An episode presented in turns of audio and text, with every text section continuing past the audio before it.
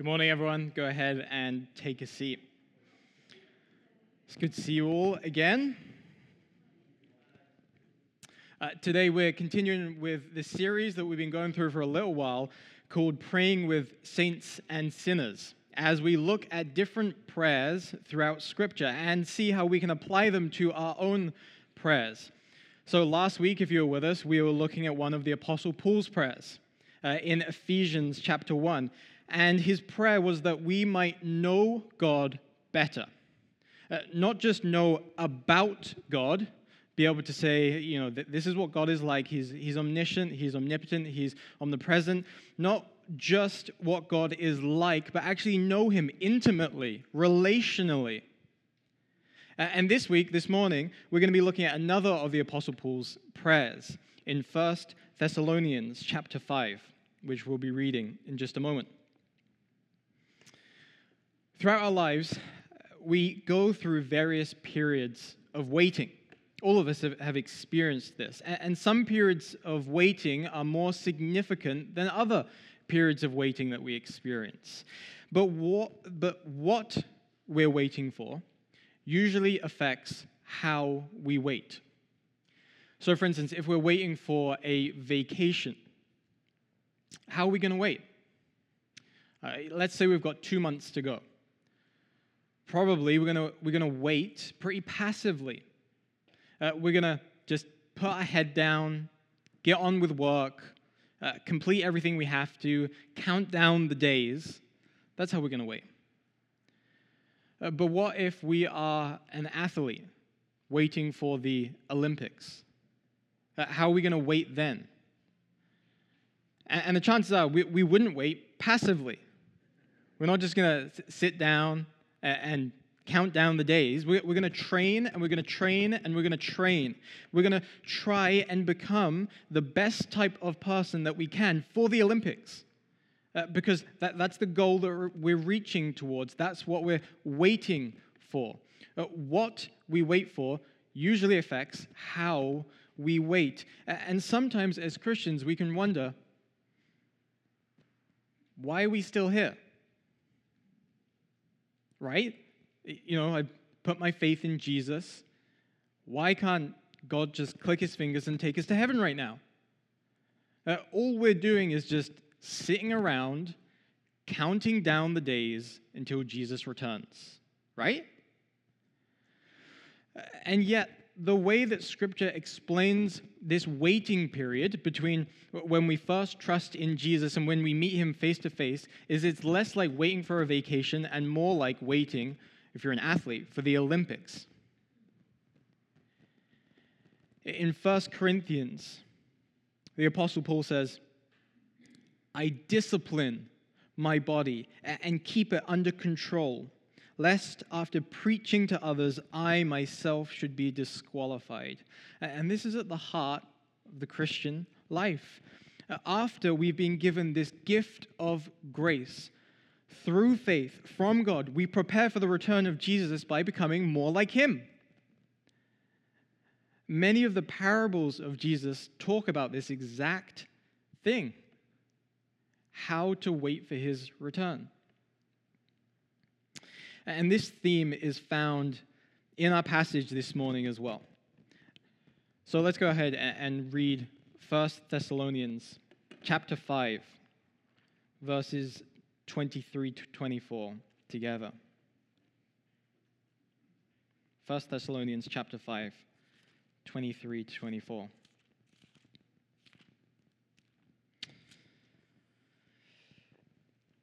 May God Himself the God of peace, sanctify you through and through.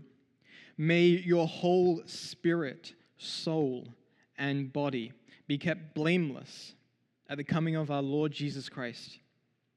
The one who calls you is faithful, and he will do it.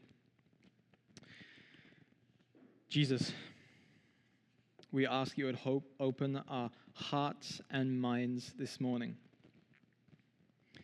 That we would be receptive to what you want to teach us, what you want to teach us about how to pray well, uh, what the priorities in our prayer life should be. Amen. We don't use the word sanctify very often. Uh, probably doesn't occur very often in the workplace. Uh, you're not going to get that written on your uh, yearly review. Uh, wish you were a bit more sanctified. And yet, in the Christian faith, the word sanctify is one of these really important vocabulary words. It's really important to the vocabulary of the church. We talk about the process of sanctification. Uh, or the Old Testament talks about the sanctuary in the temple uh, of God. And all it simply means is holiness. To sanctify means to make holy. Uh, sanctification is the, the means, the process of becoming more and more holy. Uh, a, a sanctuary is a holy place. The words holy and sanctify are actually translations of the same basic words in Scripture. So the New Testament, or the New Living Translation, uh, actually translates correctly verse 23 as Now may the God of peace make you holy. And the meaning of the word holy is essentially to be separate, uh, to be distinct from. And throughout the Bible, one of the most important attributes, characteristics of God that's repeated and, and explored time and time again is holiness. The holiness of God. So when we say that God is holy, we're saying that He is separate, He is different, He is distinct from everything else. He is God, and everything else is not God. He is the creator, and everything else, from the galaxies to the atoms, and everything in between, is the created. God is in one category, and everything else is in an entirely separate, distinct category. And so in, in Isaiah chapter 6, the prophet Isaiah has this great vision of God. And he sees God high and lifted up, exalted on a throne as King of kings and Lord of lords. And this vision of God is so big that just the, the corner, the edge of his robe fills the entire temple. And the whole place is shaking and it's filling with smoke. And there are these creatures with six wings flying around the Lord, and they're crying out, Holy, holy, holy is the Lord Almighty.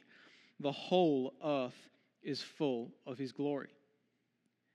And at the end of the Bible, in Revelation, we see this same cry. Day and night, they never stop saying, Holy, holy, holy is the Lord God Almighty, who was and is and is to come. And when Isaiah experiences this, this chorus, this great vision of God, holy, holy, holy being sung, he is terrified. He says, Woe to me! I am ruined. I am a man of unclean lips, and I live among a people of unclean lips, and my eyes have seen the King, the Lord Almighty. The King James Version says, instead of I am ruined, I am undone. If any of you saw the um, Avengers Infinity War film few years ago, you'll remember this, this climactic scene right at the very end where Thanos, the, the bad guy, snaps his fingers, and we see shots of half of the characters start to dissolve away into dust. That's the image that Isaiah is given us. That's what Isaiah is saying it's like when he comes face to face with the holiness of God. I am undone. Uh, without God's gracious intervention, he's going to disintegrate into dust because he recognizes that he is an unholy man standing in the presence of a holy God. Throughout Scripture, when we see people encounter the holiness of God, their reaction isn't joy. It's not peace. It's not hope. Instead, it's, it's terror. They, they fall down as though they're dead because they understood that what they were encountering was something that was entirely different from themselves. Uh, someone who is distinct from themselves, someone who's entirely different from themselves. And part of this distinctiveness of God is his moral purity. So, throughout the Bible, God's desires, what, what he likes, what, what he wants, his actions and his words are not the same as the other so called gods in Scripture. It's not the same as, as the gods of the Canaanites or the gods of the Greeks. And so, throughout the Old Testament, you see people pursue the god Molech by sacrificing their children. Uh, the prophets of Baal cut themselves in order to be heard by their God. The, the Greek gods are pursued by prostitution.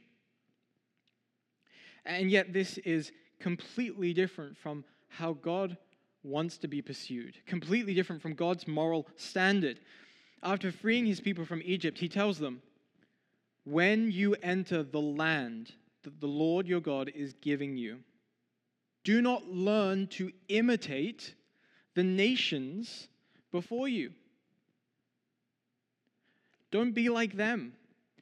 Uh, be like me instead. God loves justice and righteousness, uh, loving and, and protecting and caring for the poor, the orphan, and the widow. Love, joy, peace, patience, kindness, goodness, faithfulness, gentleness, self control. These are the attributes of God. And he calls his people to the same kind of holiness. Uh, our calling to become more holy is based upon who God is himself. Throughout the entire book of Leviticus, it's not an easy book to read, it's not an easy book to, to get through. But the central theme of the book of Leviticus is the holiness of God. And time and again, this, this phrase, this sentence is repeated I am the Lord who brought you up out of Egypt to be your God. Therefore, be holy because I am holy. The Apostle Peter says this as well. Just as he who called you is holy, so be holy in all that you do. For it's written, Be holy, because I am holy. If we're God's people, if we're his sons, if we're his daughters, then we should look like him. Uh, you know, there's a sense in which if we've trusted in, in Jesus as our Savior, if we've repented of our sins, if we believe that He died, rose again victorious, He is the Son of God, then God has already set us apart. He's already made us holy, declared us holy, declared us distinct. And so the way that Paul begins a lot of his letters to the churches is to say, I'm writing to the saints who are in Ephesus or, or Rome or, Philippi or some other city. I'm writing to the saints in this city. And the word saint just means holy one. It's the same group of words as sanctification. Paul is saying, I'm writing to the ones that God calls holy, to, to the ones that God has set apart. In Scripture, the word saint isn't used the way that it's commonly used nowadays. Uh, like we tend to use the word as though, you know, Saint Augustine, Saint Patrick. There isn't this hierarchy, like, you know, most of us are just lowly Christians. But if you do something really special, then, then you get to be a saint. Instead, all of God's people are called saints. All of God's people are called holy ones. God has declared us holy, set us apart, made us distinct. But now that we've been put into this whole new category, then we're able to start living out this identity, to start being holy just as, as God is holy. It's kind of like the relationship that we have to our biological parents. At the moment of conception, we share the DNA of our parents. We are, in a very real sense, their, their child at a fundamental biological level. But it's also true that throughout life, we, we tend to often can reflect our parents more and more. How, how many of you, when you were younger, you looked at your parents and you said, I am never going to be like that? I'm never going to say that. I'm never going to do that. That's really annoying. I'm going to be different. And then 20 years later, something comes out of your mouth, and you're like, my mother came out of my mouth. Like, I've become the one I swore to destroy. No. Um,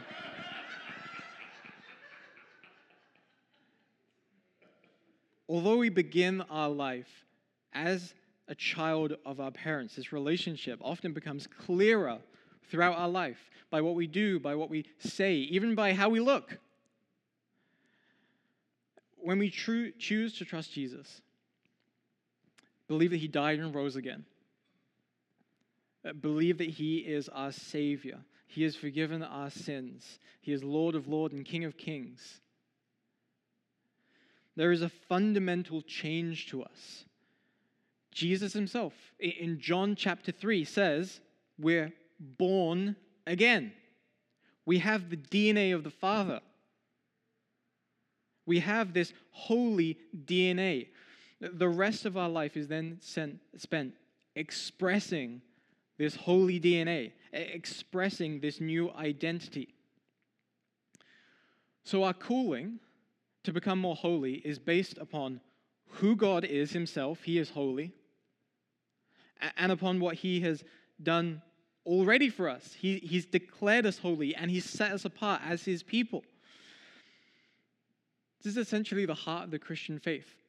Living in light of what God has already done for us, living in light of what God has already declared us to be. It's not about working your way to become a child of God. It's about when you trust Him living in light of your status as a child of God. That, that gift of, of sonship, that gift of daughtership. By grace, through faith, he declares us one of his people. And now we get to live as one of his people.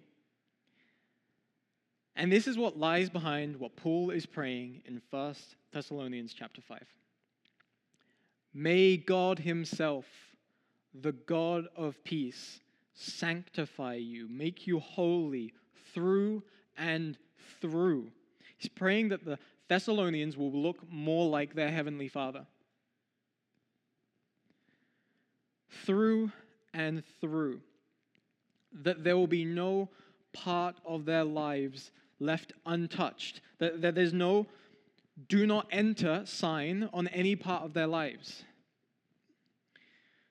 Augustine, who was one of the, the great leaders of the early church in the fourth century or so, reflects upon his journey to faith. And he described it, um, he describes a particular point during this, this, this journey when he was wrestling, when he cried out to God, he prayed to God, Lord, make me holy, but not yet.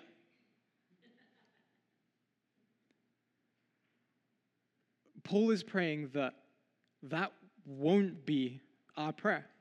Uh, Paul's praying that there will be no part of our lives left untouched, that we won't pray, Lord, make me holy. But you can leave, you know, the things that come out of my mouth, you can just leave that for the moment. I kind of like that how it is. Lord, make me holy. But not what I watch on TV. You know, maybe if we get to that, like, in a few decades, Lord, make me holy. but can you just leave this part of my life for the moment? Because it's really fun and I don't kind of want to mess with it. God calls us to release every part of our lives, every area of our lives. But this morning, it isn't just about encouraging us to become more holy. And it's the same in this passage. 1 Thessalonians 4, verse 3, just a, a bit before where we read, Paul says, It's God's will that you should be sanctified, made holy. And then he goes on to explain what this means. And he goes on to, to encourage, like stir up the church to, to pursue holiness, to, to strive after holiness. And in fact, that's what most of chapters 3 to 5 is. Uh, before we ever get to our passage, he's, he's encouraging his listeners, this, this church, to pursue holiness.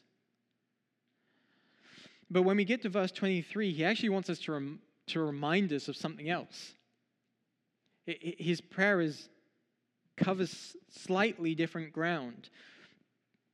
He wants to remind us that we are not the only ones at work.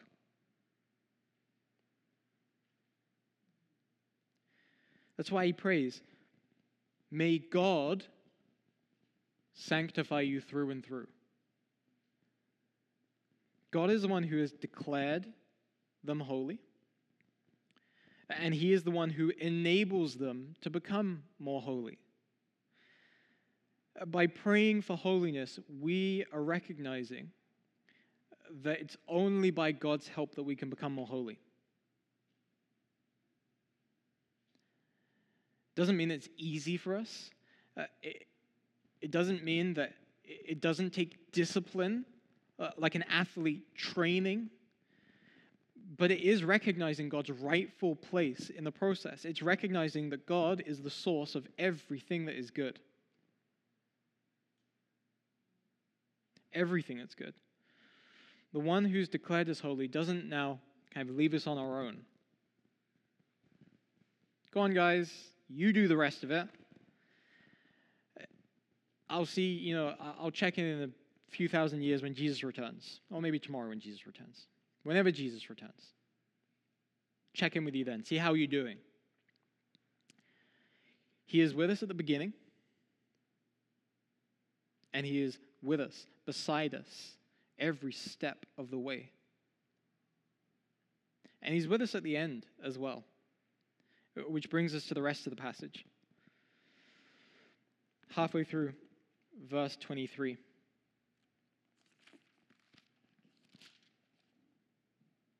May your whole spirit, soul, and body be kept blameless at the coming of our Lord Jesus Christ. The one who calls you is faithful, and he will do it. Uh, Paul doesn't just pray about the process of becoming more and more holy, he, he actually prays about the completion of our holiness at the second coming when Jesus returns again. To put it simply, God's people have been made holy, uh, are being made increasingly holy, and will be one day made perfectly holy. Here's why I think this is a good reminder. As far as it depends on God, you will be made holy. He's not going to abandon you. He's not unreliable. He's not uh, unfaithful. A couple of months ago, we had this um, the, the light bulb above our stovetop. Um, just kept turning off randomly, um, and it was really inconsistent.